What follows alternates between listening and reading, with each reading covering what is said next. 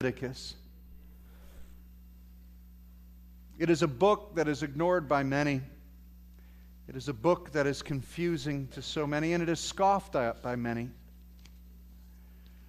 Many believers don't understand the beauty of the law and the goodness of God's law. We have tried to avoid the condemnation of the law because it does condemn us all, but in it we've lost the beauty and the grandeur of it. In fact, we should discover it because as God has given the law, Christ came to fulfill it so that the requirements of the law might be met in us and through us.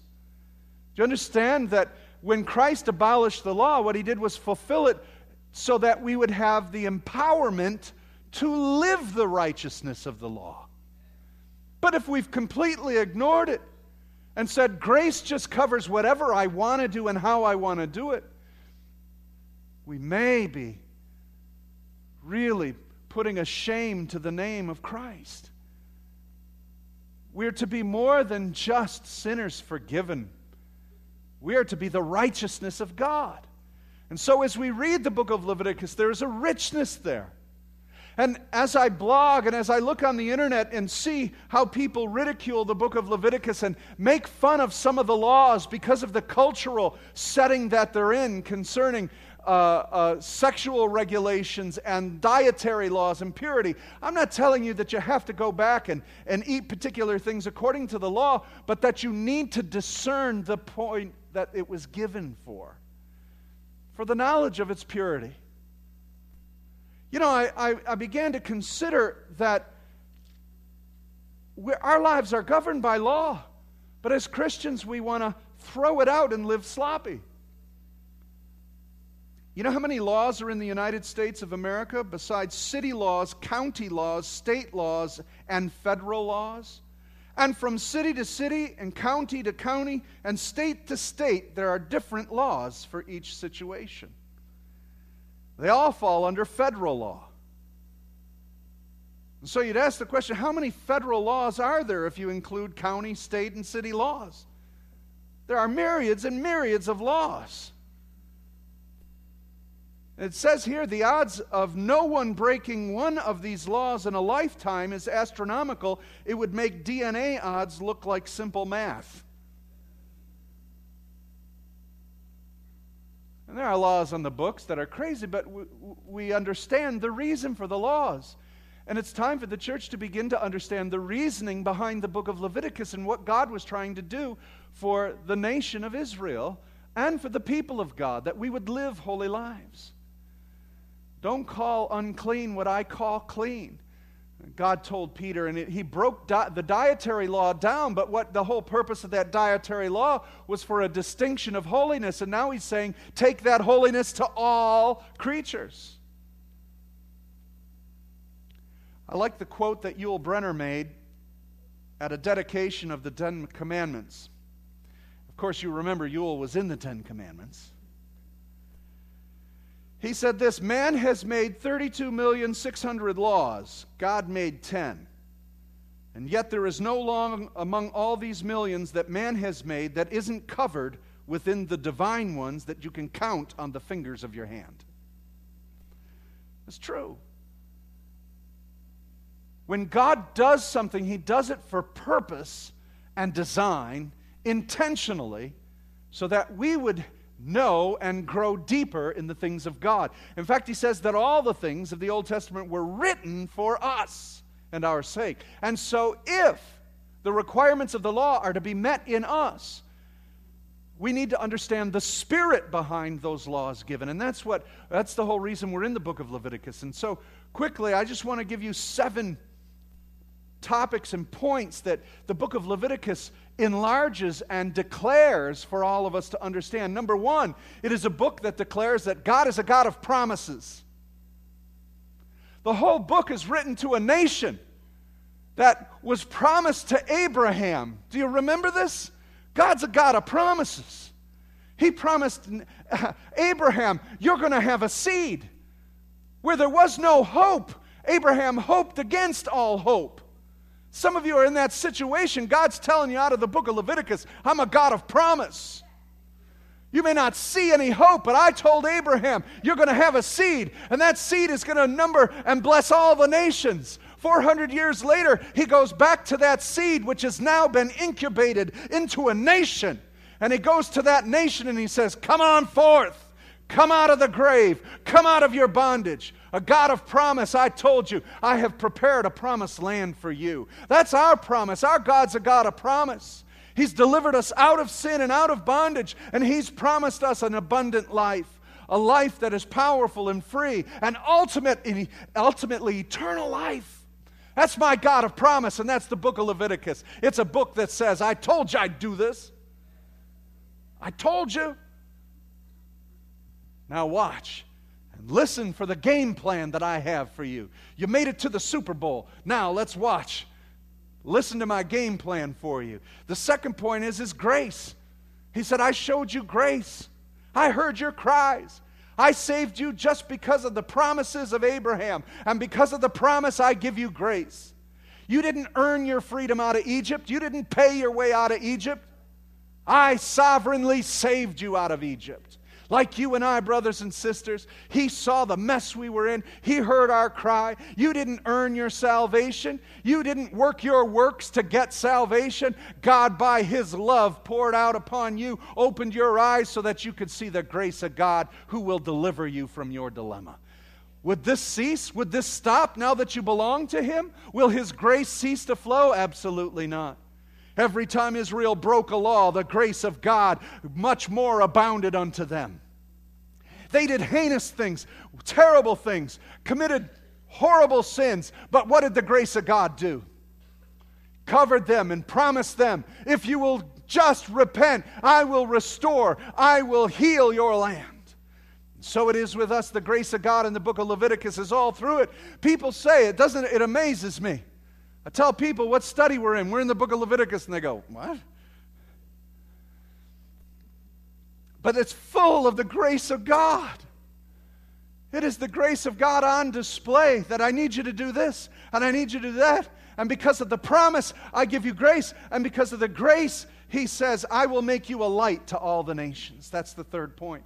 He said, I need you to be a city on the hill. I'm taking you out of your bondage so I can make you a superstar. Yeah. Someone who is shining for all to see. As in the book of Daniel, he says, I will make you a star that will shine that all may see you. You're God's star, you're his trophy of grace. Look where you've been and look where you are now. That's what he did with Israel. He took a slave nation out and made them the light of the world, that all nations would come unto them to hear the message of their God, Jehovah. Wow. God has set you in a place at your workplace, in your neighborhood, among your friends that you shine. There's something about you that attracts people to you. There's the grace of God, the promise of God, the blessing of God upon you. Our children shine. They stand out in a crowd, in a school, at work, wherever you go. As a believer, God puts you out as a light. And he says, Shine. Don't put it under a bushel, shine. The book of Leviticus says, I'm polishing you. I'm getting you ready. You need to follow these instructions because what I'm doing is putting you on the fast track to stardom. Is it right if I use that term? What else do you call someone who is the idol of all nations? And don't you see what this is all leading to? The one, Jesus Christ, who is the name above all names, that all nations will be drawn unto him. He is the promise of Abraham. He is the grace of the Father, and he is the fame of all the earth. For that at that name every knee shall bow and every tongue confess that what? Jesus Christ is Lord. This is the book of Leviticus. Israel, get ready to follow my commands, follow my statutes, so that you can see where I have propped you up and delivered you to be. And then, fourthly, he says, I'm going to cover you. I'm going to cover you with an anointing that atones for your sin. He said, I want to meet with you daily. I'm going to live in your camp. I'm living at your house. How many people on your block know Jesus lives in that house? Right? I'm living in your house. And that's what he said to Israel out of all the nations, I'm your God. That all the nations will hunger after what you have. My laws and my righteousness will prove to all other nations that God is in this house. And I'm going to stand in your midst. But there are things among you that I have to cover up, and I will cover it by the blood. I will cover it with the atoning blood of the Lamb, shed for you. And Leviticus tells us what it takes to worship and draw near to God. It takes your best. It takes preparation in your life and your heart. We so casually come to God when we want, but in Leviticus it tells us, prepare your hearts to come to me. I need you this morning. Did any of you this morning get up and look for your best? I got to find my best. I'm coming to offer sacrifice to God. I have to go out in my herd and I have to go find the best sheep or ox that I have. I have to take the time to inspect everything because I'm presenting myself to God today. Did you inspect your heart this morning? Did you inspect yourself as presentable to the Lord? Oh God, I have to come before you this morning. No, not that sheep, not that lamb. Wait a minute, this is our finest. But you can't get rid of your finest. This is going to bring in the most money for us. No, to God first. To God first. I must give my very, very best. And it sets my attitude. And when I come, Leviticus tells us that it costs us. It costs us our best. It costs us out of our own income. It costs us what we have put blood, sweat, and tears to raise these animals. And we come and we bring it to the altar. And now we slice the throat and we offer this to God. And we feel the life exchange that that was supposed to be me instead of that animal. And I understand right now as I see the blood and I feel the heat go out of this animal, I know that God's got me covered for my failures. And it all points to Jesus, who covers us all this morning. And with grateful hearts, we worship and thank Him. Oh, the book of Leviticus points to Him and how He covers us. Then He says, But I won't leave you without a mediator. There'll be times you're confused. There'll be times you don't understand how to approach me, but I've got a priesthood that's going to mediate on your behalf. They'll inspect to see if you're sick, to see if you're well. They'll inspect to see if you're bringing the right sacrifice. They'll make sure to remind you what hour of the day it is to pray. They'll remind you to lead you before the throne of God. They will come before the Lord and bring the message of the Lord back to you. And of course, we understand that priesthood is the priest of God, Jesus Christ our Lord who has given us another counselor to dwell in us, to mediate and bring us before him moment by moment, not just a particular hour of the day. I pray without ceasing, Paul says.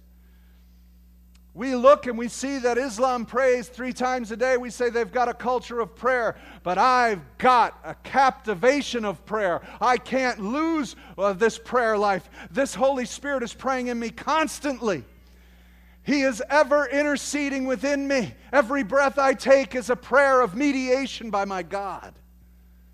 Leviticus tells us about the mediation of God working on our behalf in His presence. I go on, number six, He gives us a new identity. He said, You're not going back to Egypt. Take off the Egyptian clothes, melt it down. Take the Egyptian jewelry, melt it down, and make the furniture of my house.